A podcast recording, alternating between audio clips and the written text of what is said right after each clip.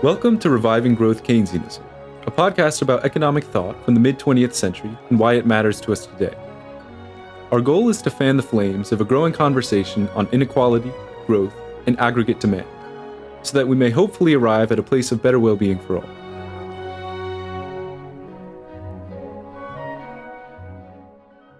Hi, I'm your co host, Nick Johnson, and I'm coming to you today from the University of Chicago's Center for Spatial Data Science. My name is Chris Hong. I'm a PhD student at the University of Chicago Department of History, and I'm an intern at the Center for Spatial Data Science. And I'm your co host, Robert Manduca, coming to you from the Department of Sociology at the University of Michigan. Thanks for joining us. All right, so today we're uh, we're doing a solo episode, just uh, me, Robert, and Chris, and uh, we're talking today to Robert about his research uh, on inequality and social processes that generate it and distribute it. Yes. Thanks for having me on. You're welcome. so maybe we should take your your papers um, in chronological order. Uh, and and the first one that you sent us uh, in preparation for this episode was one with uh, Raj Chetty at Harvard and a, a few other co-authors.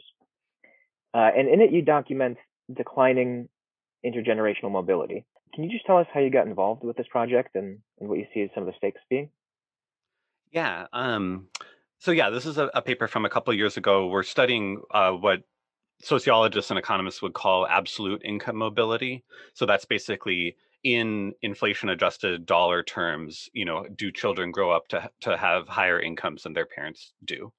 Um, and so that's distinct from what a lot of a lot of scholars actually probably more more of the research on mobility in social sciences on is on relative mobility, which is basically looking at sort of how much uh, movement up and down the the rank distribution. So like do, basically do people who are born to parents at the bottom of the distribution, what's their likelihood of ending up at the top um, and vice versa and sort of how much fluidity or mixing is there um, across generations.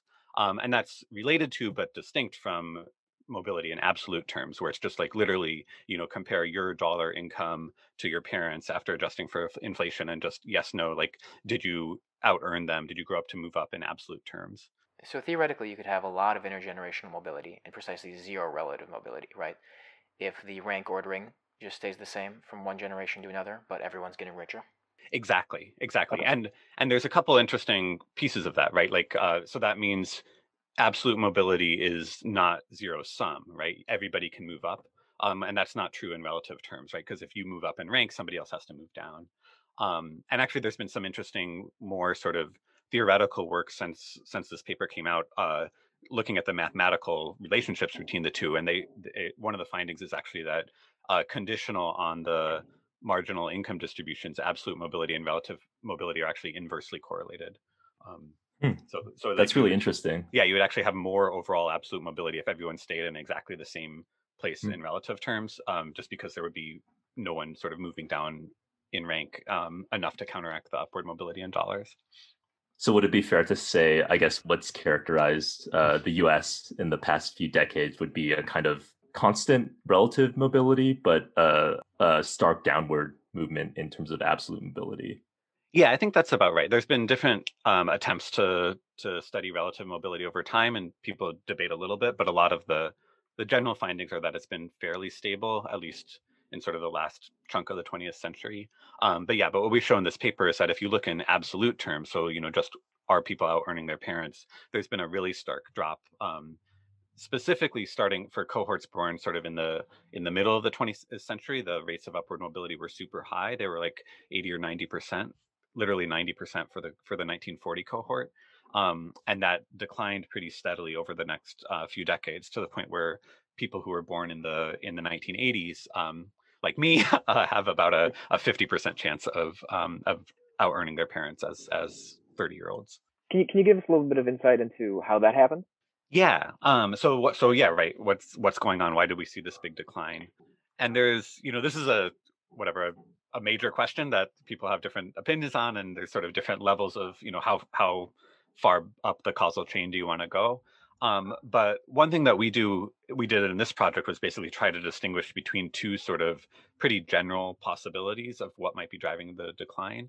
and you can think there's sort of yeah there's these there's these two options. So on the one hand you can imagine that maybe what's going on is that the mid 20th century was this economic boom. You know economic growth was really high. It's much it was much higher then than it has been in recent decades. And so maybe what was going on back then is just the economy was growing so fast that it pulled you know the entire um, co- birth cohorts in, from that era sort of above their parents' incomes, and this was fundamentally about fast economic growth in the um, you know 40s and 50s and 60s, and slower economic growth since then. Um, on the other hand, you can imagine, you know, another thing that was different about the the mid-century versus today, as as we know on this podcast, is that the income distribution was really different too, right? So back then, it wasn't just that the economy was growing faster; it was that it was much more broadly distributed, and so you know, lots of people were taking part in that growth, um, and that's been much less true um, of, o- over the last few decades. And you know, today, uh, the the economic growth of the of the you know since the 1980s has gone very disproportionately to the very top of the distribution. Um, and so that means that you know the economic that growth that we do have isn't really translating into upward mobility for for lots of people in the way that it, it might if it were distributed um, differently. Um, so slower, so so slower growth and increasing inequality is are the two reasons why we mm-hmm. see less absolute mobility, why people aren't out earning their parents. Do you get a do you have a sense of like um, uh, the relative importance of these two factors? Yeah, yes, we do actually. Um, uh, so one thing we do basically in the paper, what we did is we ran these like hypothetical simulations where we say, you know, let's imagine that take the 1980 cohort, you know, in in reality they had about a 50% chance of out earning their their parents. Um, let's imagine that they had grown up and experienced the growth rates that the 19 um, 40 cohort experience. So much faster, you know, I think about one percentage point per year. So we say, you know, imagine since 1980, the economy's grown at about 1.5% um, a year in real terms. Uh, between 1940 and 1970, it grew at about 2 2.5%. Um, so let's imagine that the 1980 cohort grew up and experienced a 2.5% growth rate for their entire, you know, uh, entire childhood and young adulthood from zero to age 30 but let's imagine that we still had the the amount of inequality that we have in real life today. Um, so it's high inequality, but but also higher growth. What would their uh, upward mobility be in that hypothetical situation? Uh, and when we do that, we find that you know, whereas in reality they had an upward mobility rate of about 50%, if they had had the faster growth but still the high levels of inequality, they would have had an upward mobility rate of about 62%. So you know, so not that much of a not that much of a bump. Right. Yeah. It's it's definitely an improvement, but it's um uh but it's nowhere near still the 1940 cohort. Um and you know that a difference of between a 1.5% growth rate and 2.5% growth rate over 30 years is an enormous amount of economic activity, right? I don't I'm not sure if we gave the number, but you know, we're talking like trillions of extra dollars of GDP. And then the other you know the counter the the other possibility the other counterfactual that we do is say okay let's imagine the opposite right let's imagine that they had the economic growth rate that they did in real life about 1.5% not as fast as the mid 20th century but let's imagine that their that that growth was distributed or the, that the income distribution was similar to that in or exactly the same as that in uh, in 1970 when the 19 that the 1940 cohort had at age 30 um, and if we if we imagine that hypothetical scenario, we see that that actually would increase their upward mobility rate to about 80%. So closing about two thirds of the gap. Which is mm-hmm. almost the exact same as, as what it was for people born in 1940, which was 90%. Yeah, so it's you know it's not all the way to 90%, but it's getting pretty close, and it's, it's you know much much closer than than the economic growth would do. And again, that's imagining we have our current GDP just distributed differently or distributed like it was in the past. I see so clearly distribution matters much more than actual uh, aggregate growth. And if you're like us and you believe that these two factors are also causally related, right, and, and that a more equal distribution of income would have also got us to faster growth, can, can you just add them together and say, okay, plus 30% plus 12%, uh, that gets you back up to the 90% uh, absolute mobility standard? Or can you not add them like this? Um, I don't know. You can't like exactly add them. You could you could do a different simulation where you're saying, let's imagine both of them at the same time, um, and it would it would give you sort of a combination approach. Um, but yeah, but I mean, like you say, and like we we've talked about before on this podcast, I I certainly think that if we had a more equitable distribution today, we would also be seeing faster rates of economic growth, and so it probably would have would be even higher, um, even higher there. I should note that in in the United States case, um, it's very much the case that uh, growing inequality as opposed to slower economic growth is the main driver. The other researchers that I haven't been part of have have studied some other countries around the world, and they think it's it depends on the country basically whether it's more about growth or more about inequality. On that note, should we maybe move on to uh, the 2020 paper, which is I think applying the same sort of structural analysis, but to uh, comparison between U.S. and other uh, similar advanced economies. Um, so I guess just to kind of continue on what you just said, uh, why why is the I guess relationship between aggregate growth versus distribution within that uh, amount of growth uh, different uh, between the U.S. and perhaps. Uh, Scandinavian countries or something like that? Yeah, I mean, I think one reason that these these other researchers have found that the sort of relative importance is different in different places is that you know the United States um, has had you know has a relatively large economy compared to other high income countries, right? It has high high GDP and it's even had sort of you know fairly high GDP growth compared to peer economies. Um, but we also have much more inequality than most of our most other high income nations, and so you know in those circumstances, right, it makes sense that inequality would be sort of the main mover, whereas other other countries might have more equitable distributions and slower rates of economic growth, and there it may be that the the growth rate is what's um, what's more important. But so yeah, what we've what we did in the second paper basically is say, okay, we saw this really striking decline in upward mobility in the United States. Um, you know, we also know that the U.S. is sort of you know sort of different from other um, other high income countries and you know in all sorts of ways. We have um, you know as we've talked about before we have a different sort of welfare state approach. We have much higher rates of in- levels of inequality.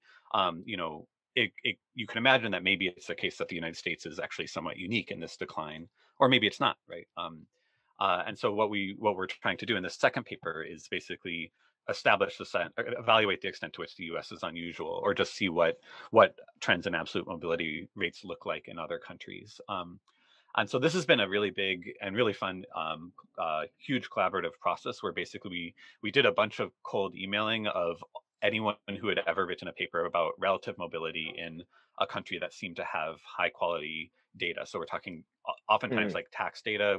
Wherever possible, it's yeah, it's microdata based on administrative records. So a lot of especially scandinavian countries have have really impressive register data sets where they have sort of like most of the time most times that people interact with the state that sort of is all compiled into one um, data set. So you have like the tax records you know um, address information you know marriage that sort of thing. And so um, so that kind of data really makes it possible to study things like um, intergenerational mobility because we know you know we have kids we know who's who's parents of which children you know kids are linked to their parents and we know um, the incomes of parents uh, long ago and we know the incomes of kids today.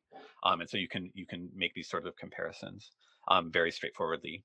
Uh, in the us we don't actually have that kind of data readily available so we had to do sort of a different approach which is basically to, to construct a, uh, a transition matrix from parents to children in rank terms. So saying you know uh, children from the who, whose parents were at the 10th percentile on average grew to grew up to be at the 20th percentile or something like that um, and we could we made that for one particular or a couple of particular cohorts uh, towards the end of our sample period and then we sort of projected projected that back by using that same transition matrix but applying the marginal income distribution so the income distribution of parents on the one hand and of children on the other hand uh, from earlier periods. And by combining those two different data sources, we could make statements about the overall average rate of upward mobility, even though we don't know the upward mobility of any particular child um, in most cases.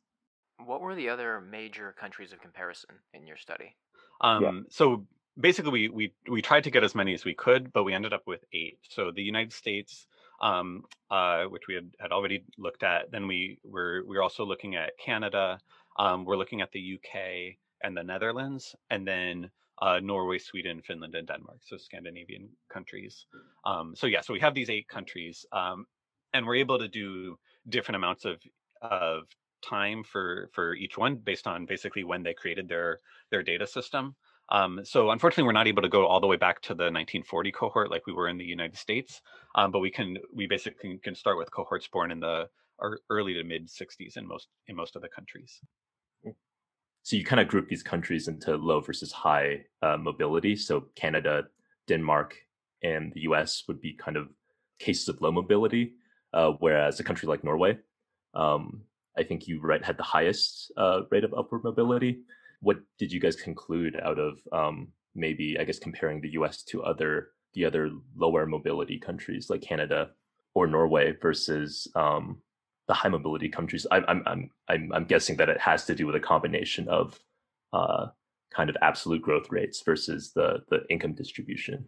Yeah. So uh, so when we do this comparison uh, you know, what do, what do you actually see if you look at absolute mobility rates in in these different countries? Um, and what we find is that, you know, as you were describing, there's sort of a different, a couple different groups. So the U.S. is actually sort of relatively low, but it's not uniquely um, uniquely low. So we were actually pretty surprised that Canada was was almost exactly uh, comparable to the United States because uh, I think a lot of people in the U.S. sort of look to Canada as like a you know more more successful or better better um, operating country or something like that. But in this in this case, they were um, their upward mobility rates for at least for the the few cohorts that we have good data um, uh, aren't particularly uh, all that much higher than the United States.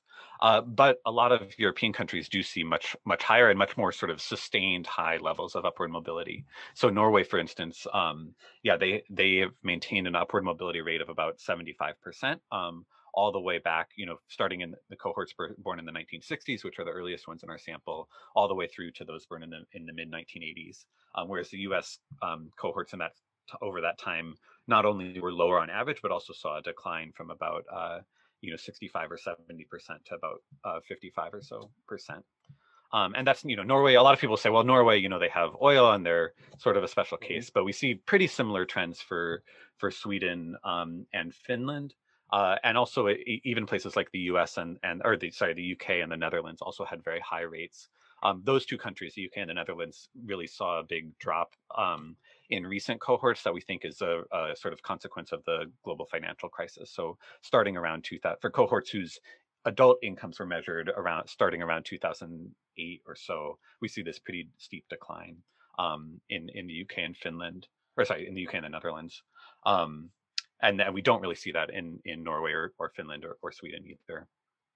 And then the the really the one that you know I think gave us the most pause was uh, was Denmark, which is you know on the uh, the Scandinavian country that many people think of as being very similar in terms of institutions to uh, its neighbors to the north. Um, but in terms of absolute mobility, when we look at it in pre-tax income, which is our our main measure because that's what's available in the widest range of countries, we actually see that it's had a, a pretty sharp decline in recent years, particularly since the since the global financial crisis. Um, and for the most recent cohort, for the 1982 cohort, cohort, the upward mobility rate for Denmark is actually lower than that for the for the United States or Canada. Um, and we think there's basically two things going on here. Um, so on the one hand, uh, it turns out that Denmark was actually hit quite a bit harder than mm. the rest of Scandinavian by the, Scandinavia by the crisis. Um, so if you look at the like change in unemployment over the few years after um, after 2008. It's I think it was about twice as big an impact in Denmark as in um, the rest of Scandinavia. Yeah, I was going to ask about that. How do you filter out business cycle fluctuations, especially if you're taking as your benchmark years the uh, the ends of decades, like uh, 1980 or 2010? It seems like those income samples would have uh, really large cyclical components. Do you do robustness checks uh, where you like move things backwards and forwards by a couple years to like see if you get the same results, or is that or is that just not possible because of data limitations? Yeah, so this is something where we've been, you know, de- we've debated among ourselves, and, and other people have sort of also uh, questioned us about. Um, and basically, we we don't really try to like control for the business cycle or anything like that in our main analysis. Um, uh, what we do is we we compute versions at other ages. So specifically, we look at at um, upward mobility if you measure income at age 40 instead of age 30.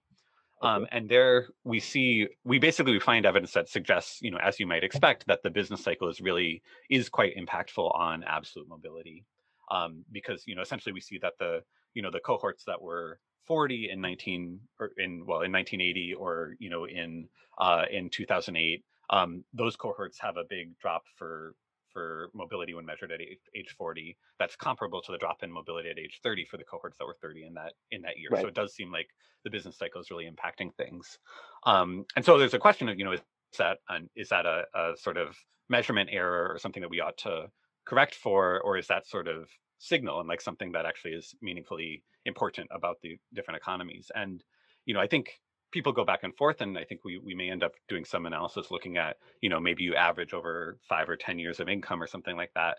But personally i definitely come down on the side of like i think that you know business cycles are a product of policy and we shouldn't have them.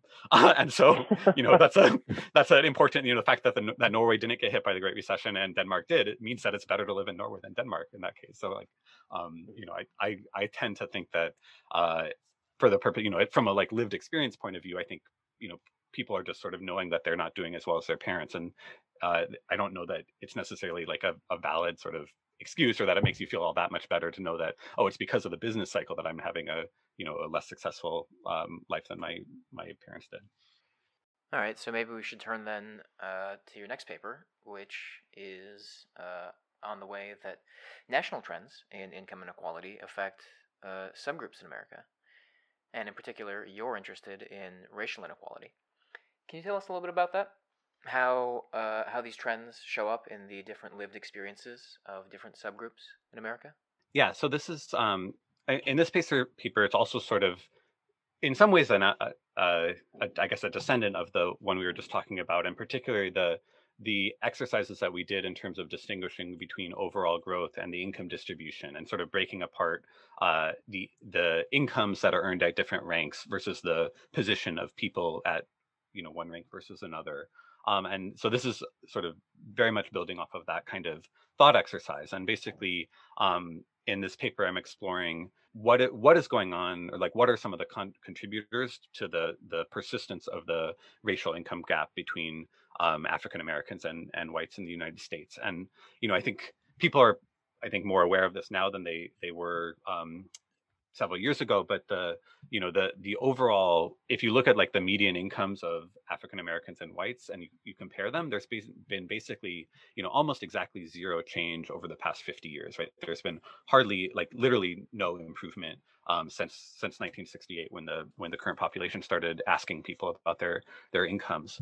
Um, and that's you know i think maybe not entirely surprising to a lot of people but it is quite striking um, given you know all of the given the civil rights movement and given the laws that were passed in, in light of that um, and also given uh, that we have seen somewhat you know some amount of closing of the gaps in other uh, in other spheres, right? So if you look at educational attainment, there's actually has been, you know, nowhere near a complete narrowing, but a, a, a marginal narrowing of the of the gap in terms of, you know, the percentage of people who have a college education or or or high school, you know, different types of educational measures. Um, similarly, if you look at things that we think of as maybe being uh, consequences in part of of income, like life expectancy or something like that, there has actually been a narrowing of the gap.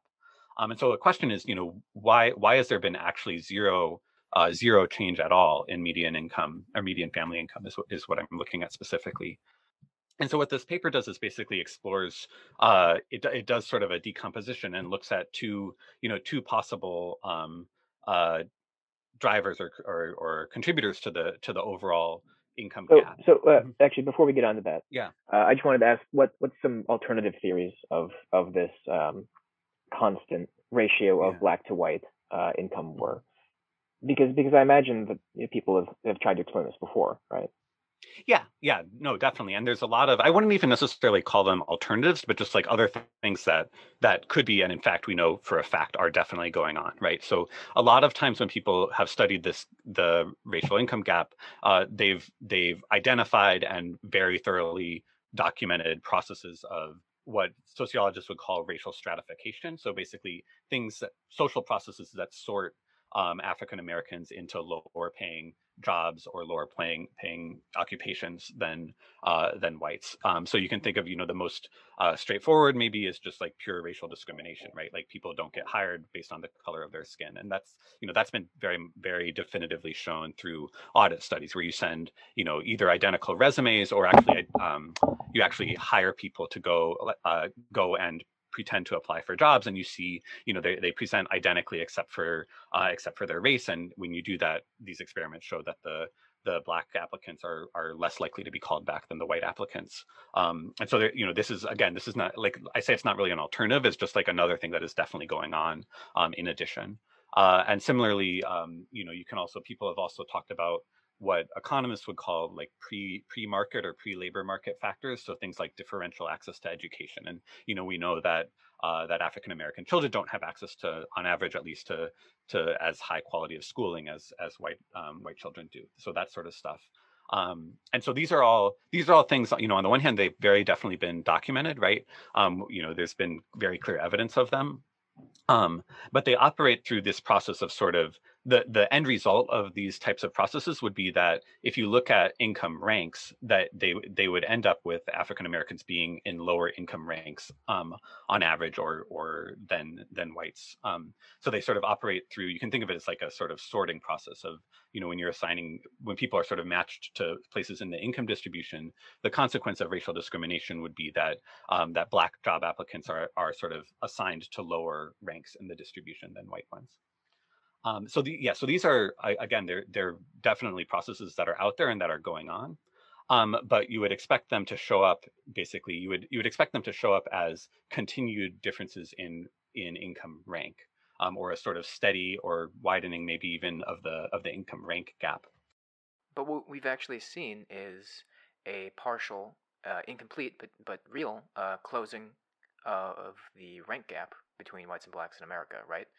Exactly. Yeah. So that's one um, one thing that I, I show in this paper is that uh, if you actually look at the income, the gap in terms of income rank, so you look at the the rank of the median African American family in the in the national income distribution, it actually has gone up. You know, not a huge amount, not as much as it ought to have had of have gone, um, but uh, uh, but but it's closed. The the rank gap has closed by about a third, more or less. So there's uh, the the median African American family was at the 25th percentile of the income distribution in 1968, um, and in 20 what is it 2013 i think is my last year of data they were at the 35th percentile. So you know again they should be at the 50th percentile that's where we would uh, that would be actual equality but um so but you, and that would mean that the average black family is in the middle of the income distribution. So the average matches the average. That would be if it were at the 50th yeah. rank in a, that, that, would, that would be rank equality. Mm-hmm. okay. Yeah so so we see you know and again you know the the reason perhaps or or among the many reasons that there hasn't been that we haven't gotten to 50 are all the things that we were just talking right talking about right? Like continued racial discrimination continued um, unequal access to education continued sort of occupational sorting segregation all these sorts of things are are among the factors that are contributing to the lack of complete closure. But nonetheless there has actually been uh, sort of despite the continuation of all those different things there there um, there has been some progress um, uh, and that's you know pretty you know, and to some extent remarkable, and on to other extent, you know, it's really frustrating that it hasn't been hasn't been greater.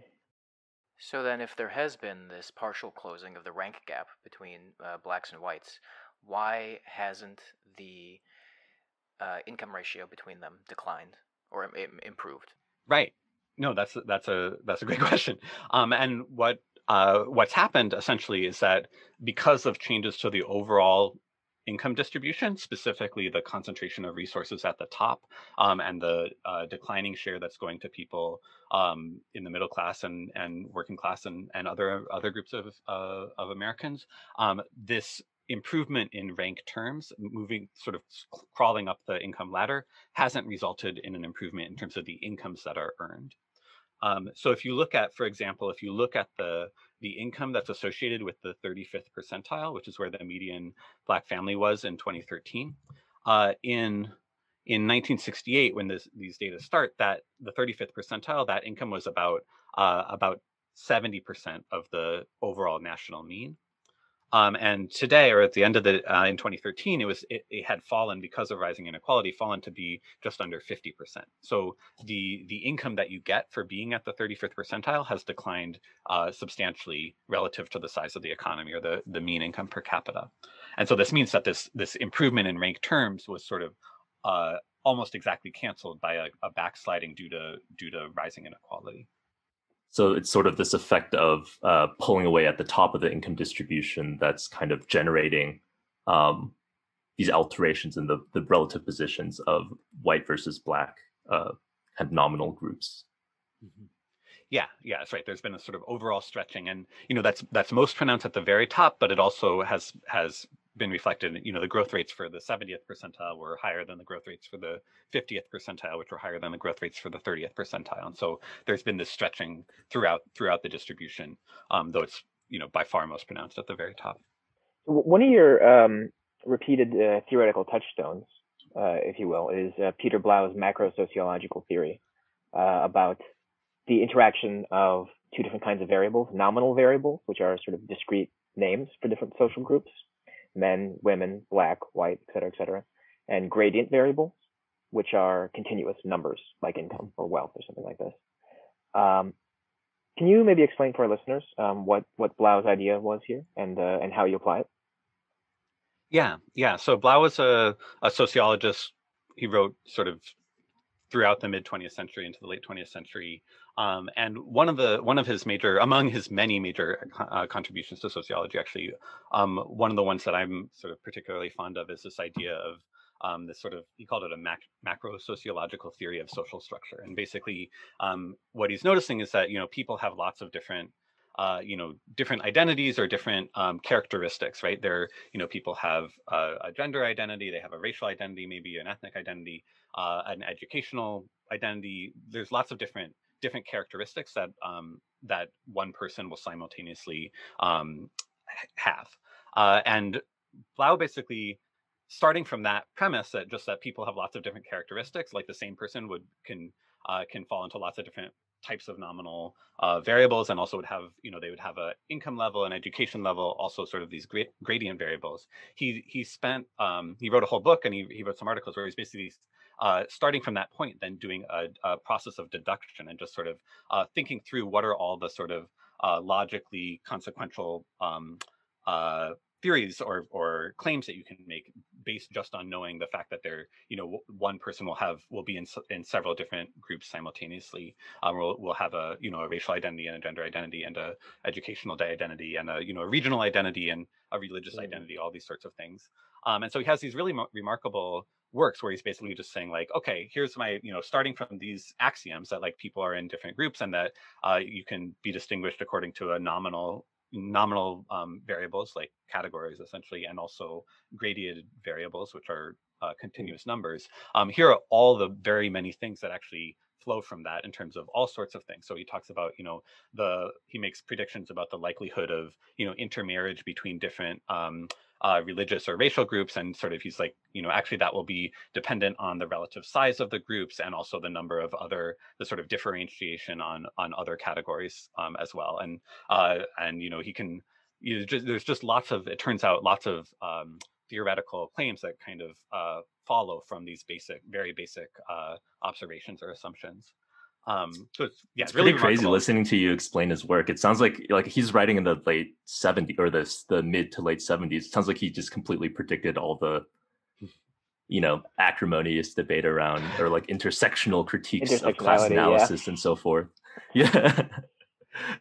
yeah, that's actually that's really interesting to to go back and uh yeah see sort of exactly what he but he did do this uh or he and some co-authors did these analyses in the 19 i think early 80s where they basically they got um, they had got data for different cities and looked at oh like you know how big are the different ethnic groups in the city and how you know what sort of intermarriage rates are there that sort of thing and so they you know they were able to sort of document uh, a fair amount of it empirically in addition to to the more sort of logical deduction that that he did in the original in the original work um yeah so i mean one of the things that that follows from this these theories that Blau developed uh, is you you know essentially what we're seeing here, right? Is that if you have nominal groups that are also sort of placed on a on a gradient variable, right? So you have racial groups that are on that are not perfectly identical in terms of their incomes. They fall on different. They're they're weighted towards different edges of the income distribution.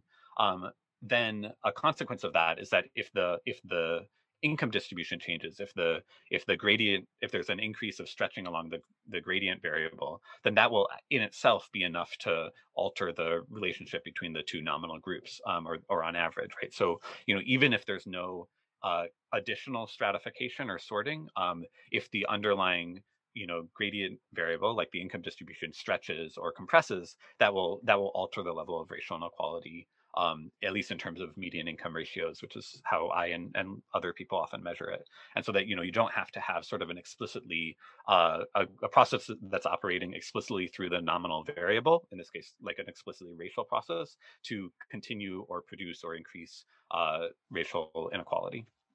Yeah, I mean, I think. Oh, go ahead.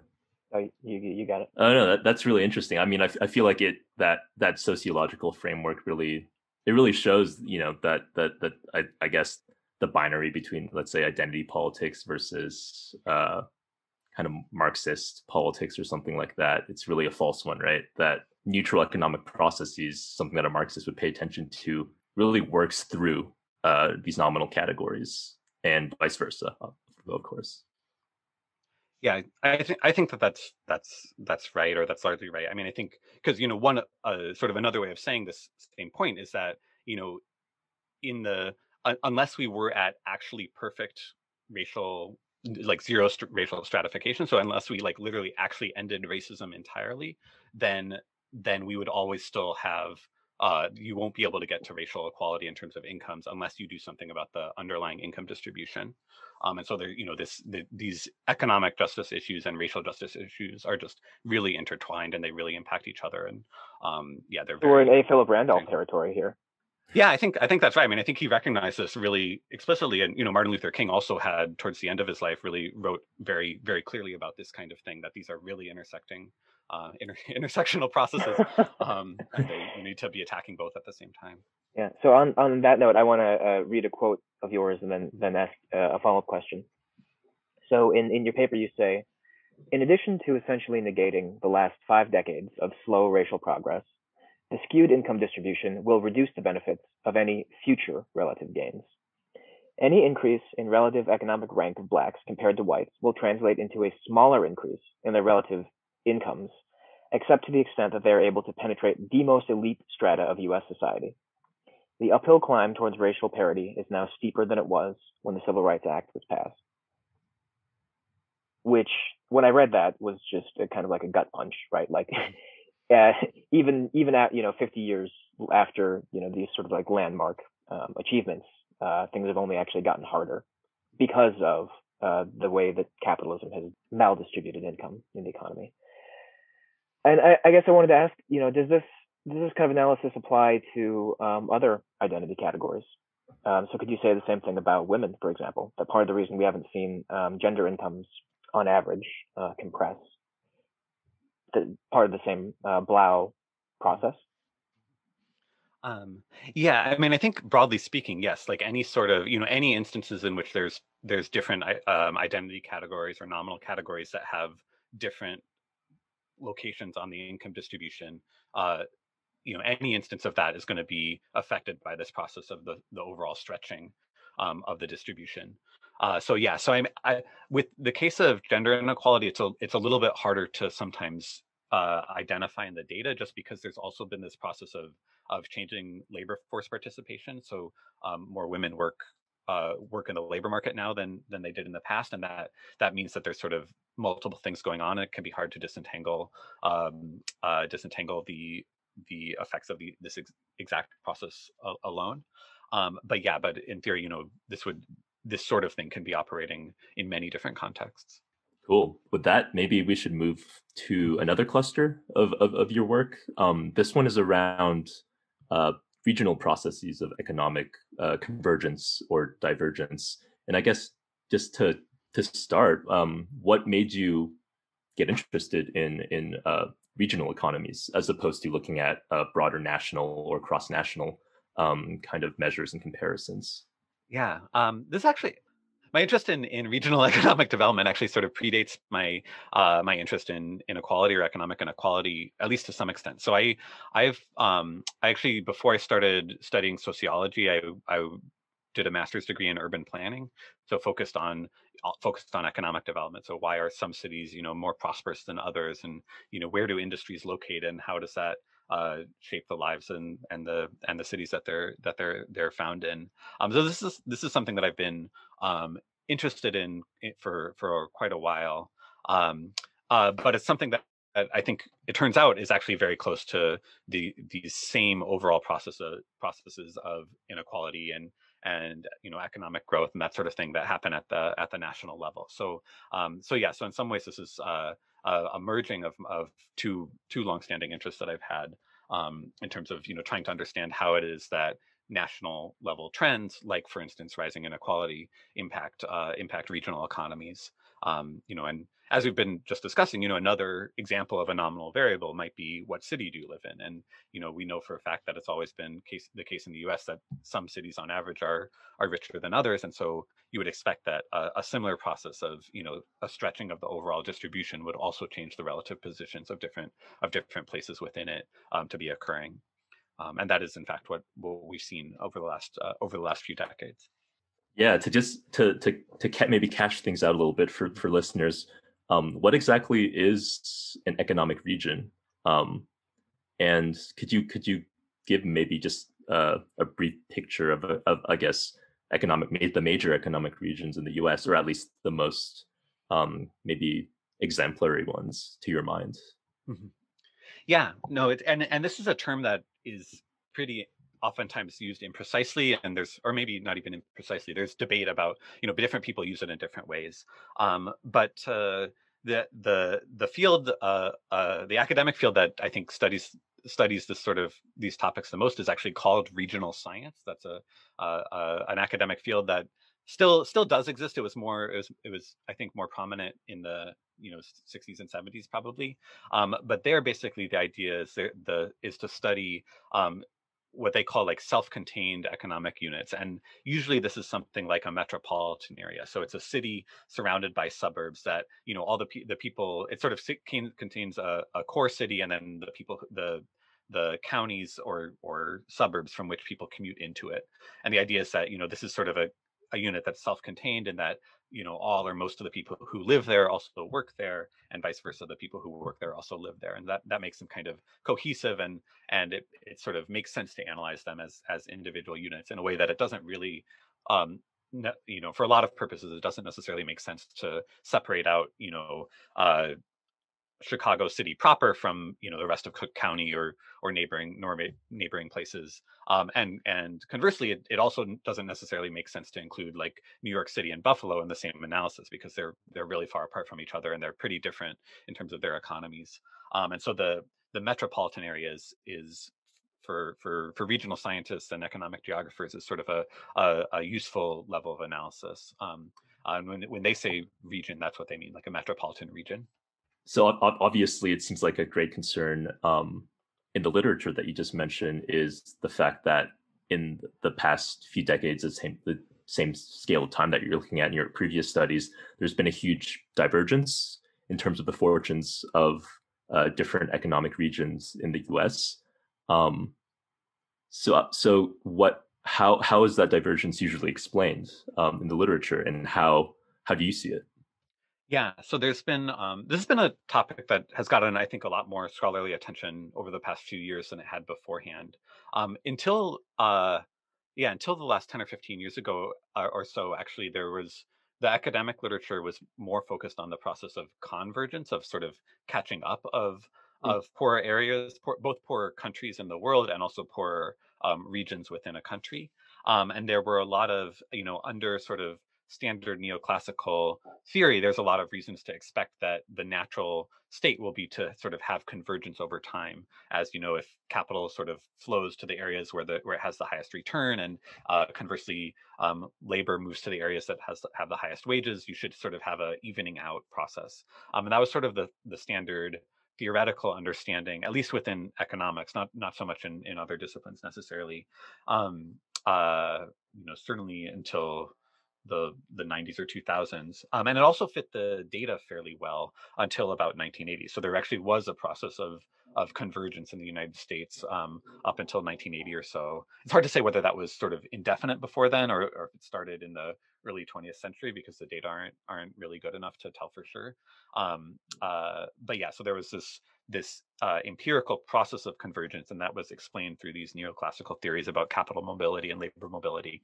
Um, but just as those all that was being sort of developed, it actually turned out that the process stopped happening. And uh, you know, starting in the 1980s, we started to see the opposite happening, a process of divergence in which um, you know places that were already wealthy started growing more quickly in terms of their incomes than places that were less well off. And so we see this pulling away or this bifurcation um, of the country um, on regional on regional lines. Um, and so yeah, so that's been going on basically for about 40 years at this point.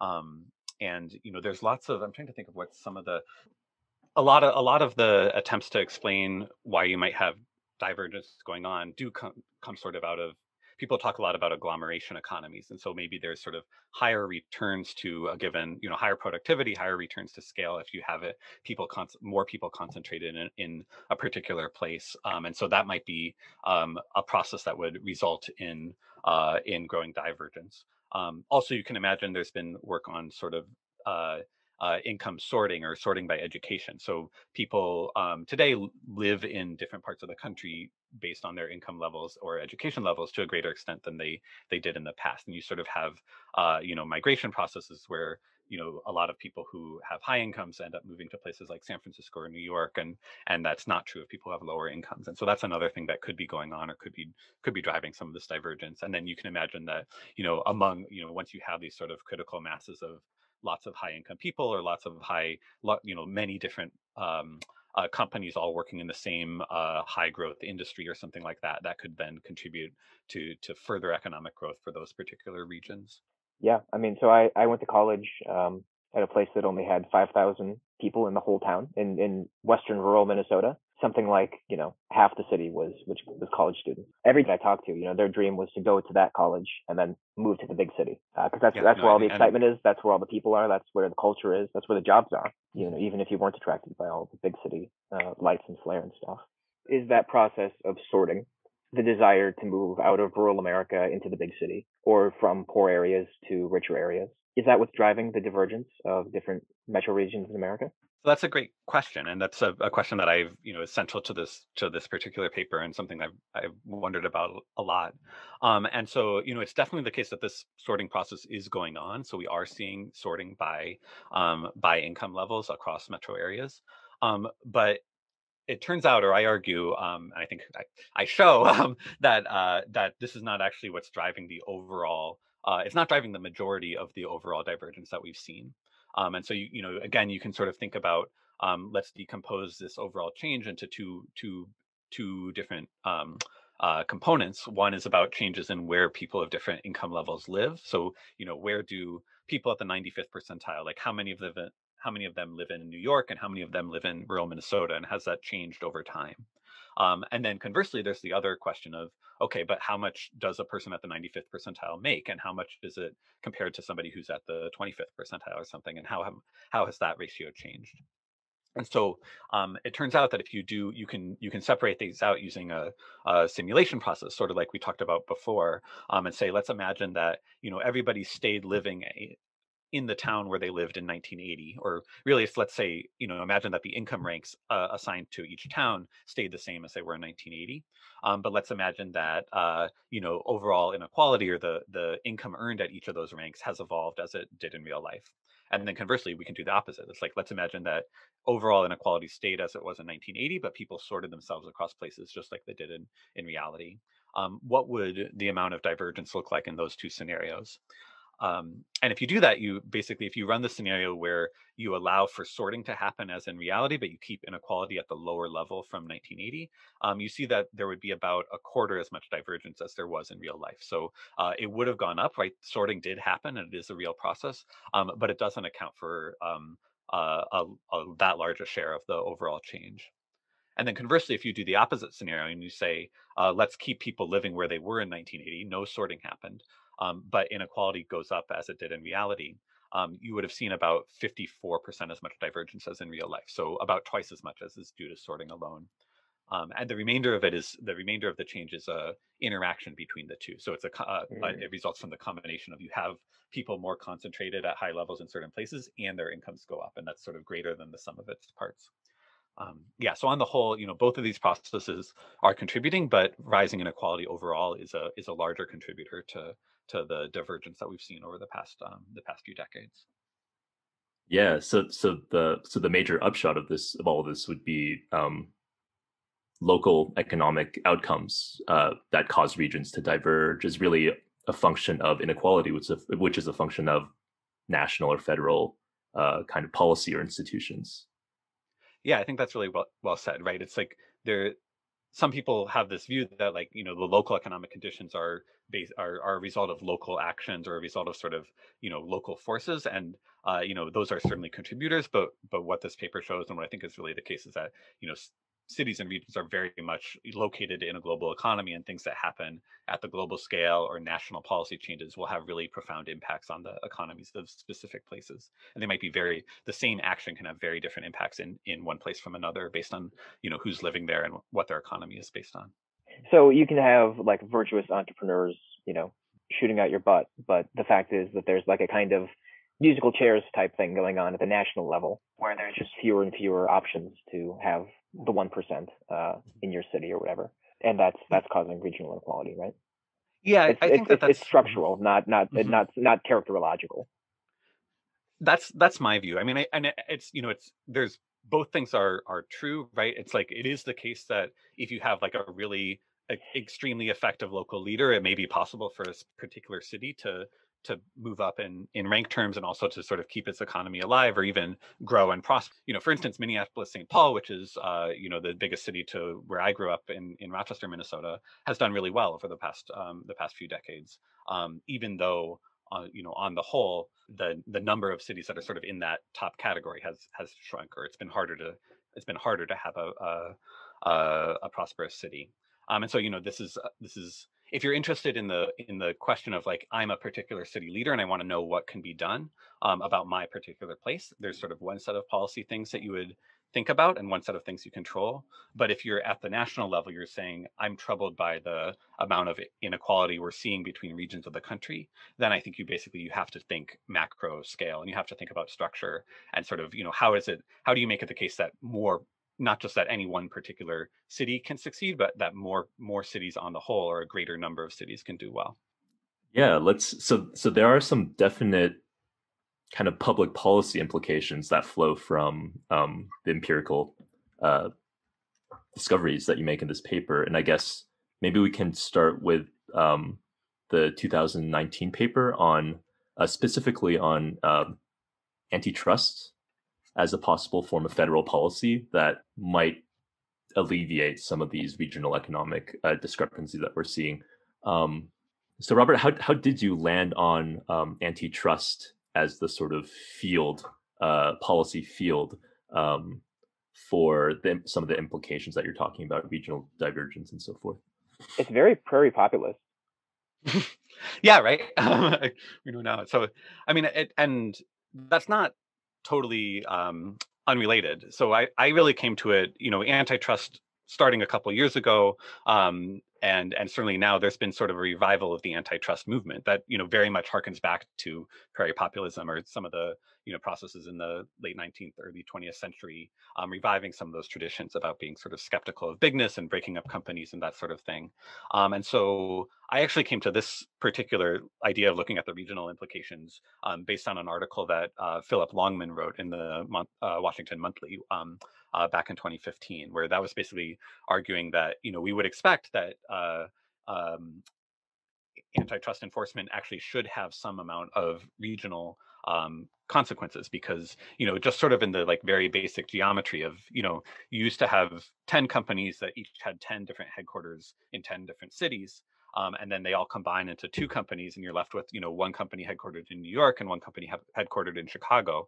Um, that's a pretty big uh, change in the geographic distribution of of at least corporate headquarters, and presumably those have you know lots of high paying you know jobs for lawyers and accountants and uh, executives, that sort of thing, and maybe um, maybe also you know local business leaders are often important. Uh, you could call them, I guess, pieces of civic infrastructure, right? In terms of uh, you know donating to local charities or um, you know being invested in the success of the town in a way that a, a, a large company based elsewhere might not be sort of uh, as viscerally in, invested in. Um, and so, you know, one of the things that happens when companies start merging is that you get both you get more overall inequality, which, as we've just been talking about, will have a regional aspect to it. Um, but then also you may change the geographic profile of different places. Uh, uh, yeah, uh, the geographic profile of different industries. Um, and this is something that uh, others have have have looked at looked at as well. So um, uh, Josh Pacewicz, who's a professor of sociology at Brown University, did a really interesting ethnography of sort of what happens to the local politics of cities after consolidation. And so, you know, after the factories are bought up um, by uh, absentee owners, um, what he found is he was studying these two towns in Iowa and basically showed that it, you know, it used to be that local politics were about the workers fighting the factory owners and you know over who got to be mayor or something like that.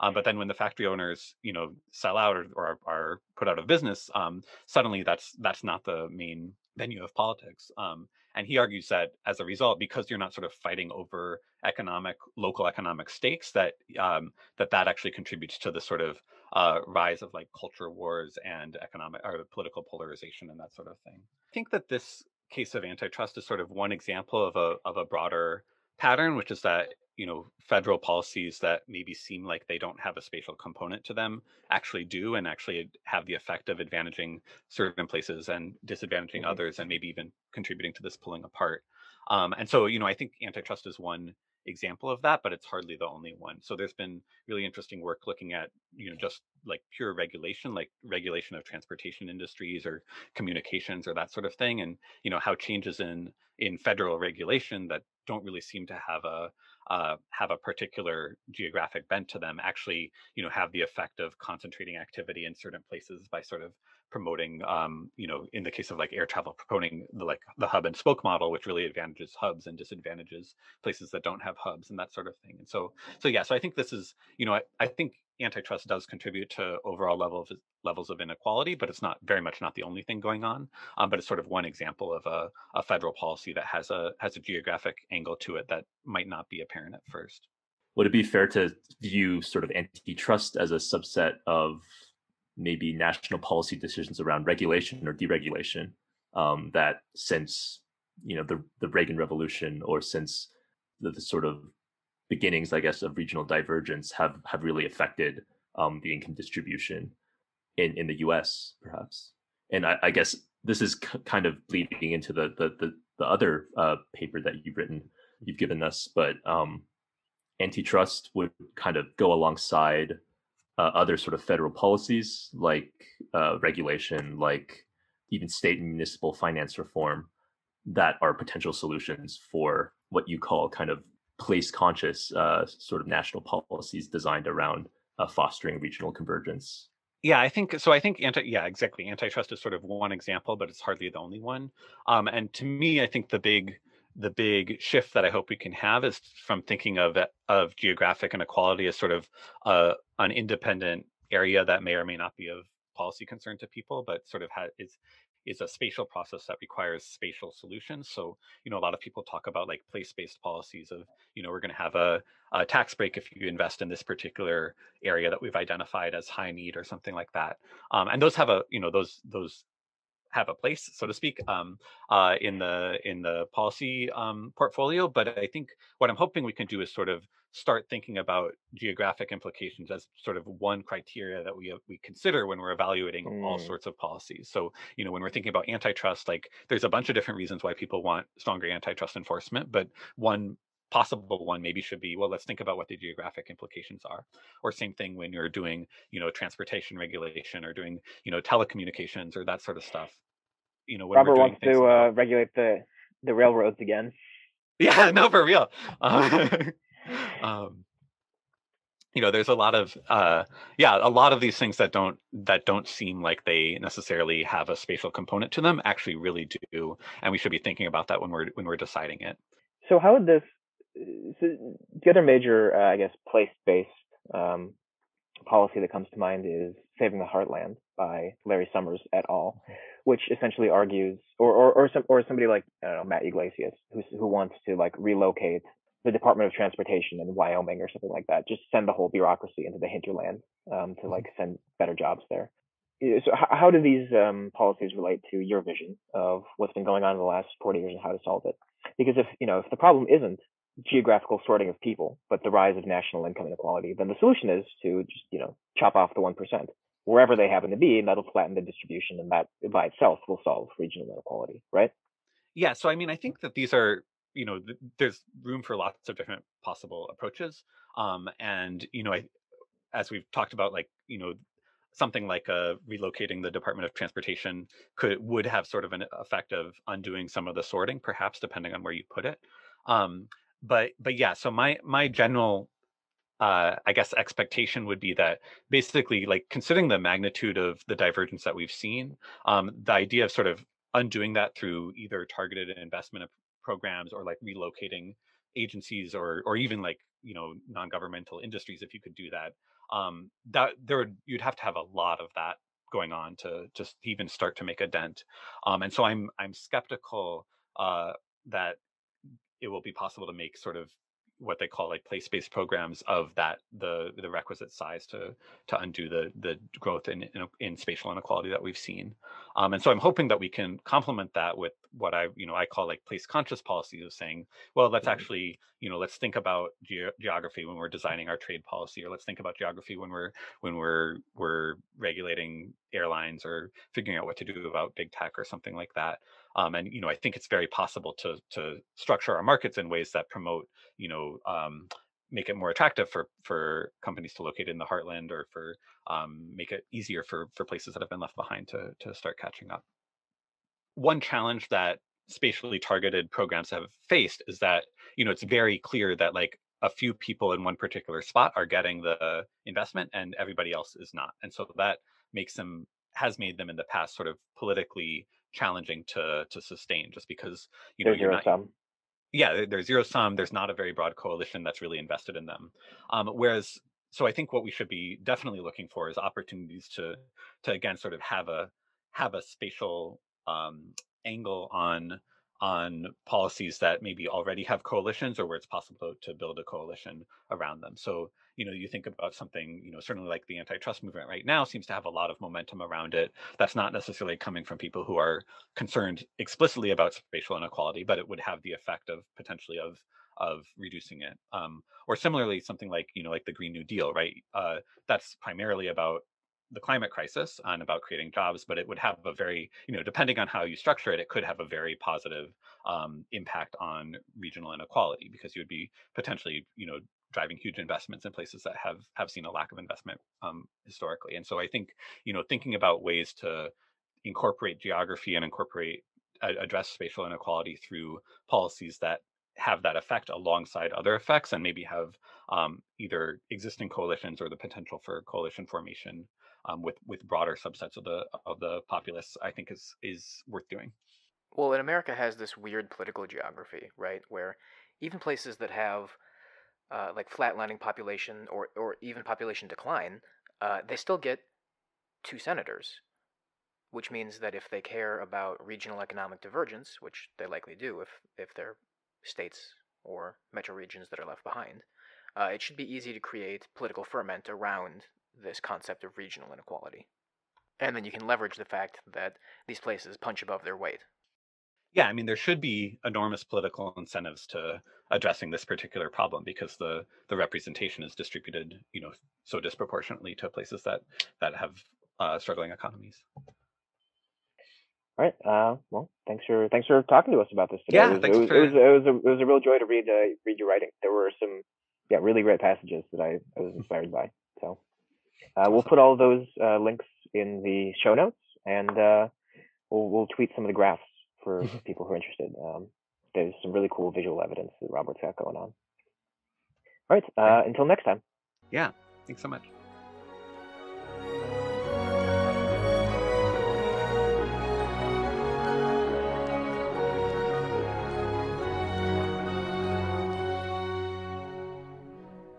Reviving Growth Keynesianism is produced by me, Nick Johnson, with assistance from researchers Jackson Overpeck, Sophie Stuckenberg, and Rohan Venkat.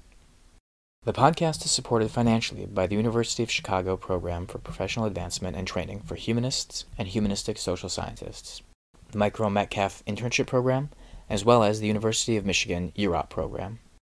If you enjoyed this discussion, please follow us wherever you subscribe to podcasts, and consider leaving us a positive review, which will help us connect with more engaged listeners like you. More information on our ideas can be found at revivinggrowthkeynesianism.org. There you can also find our Patreon we would greatly appreciate if you chose to support us.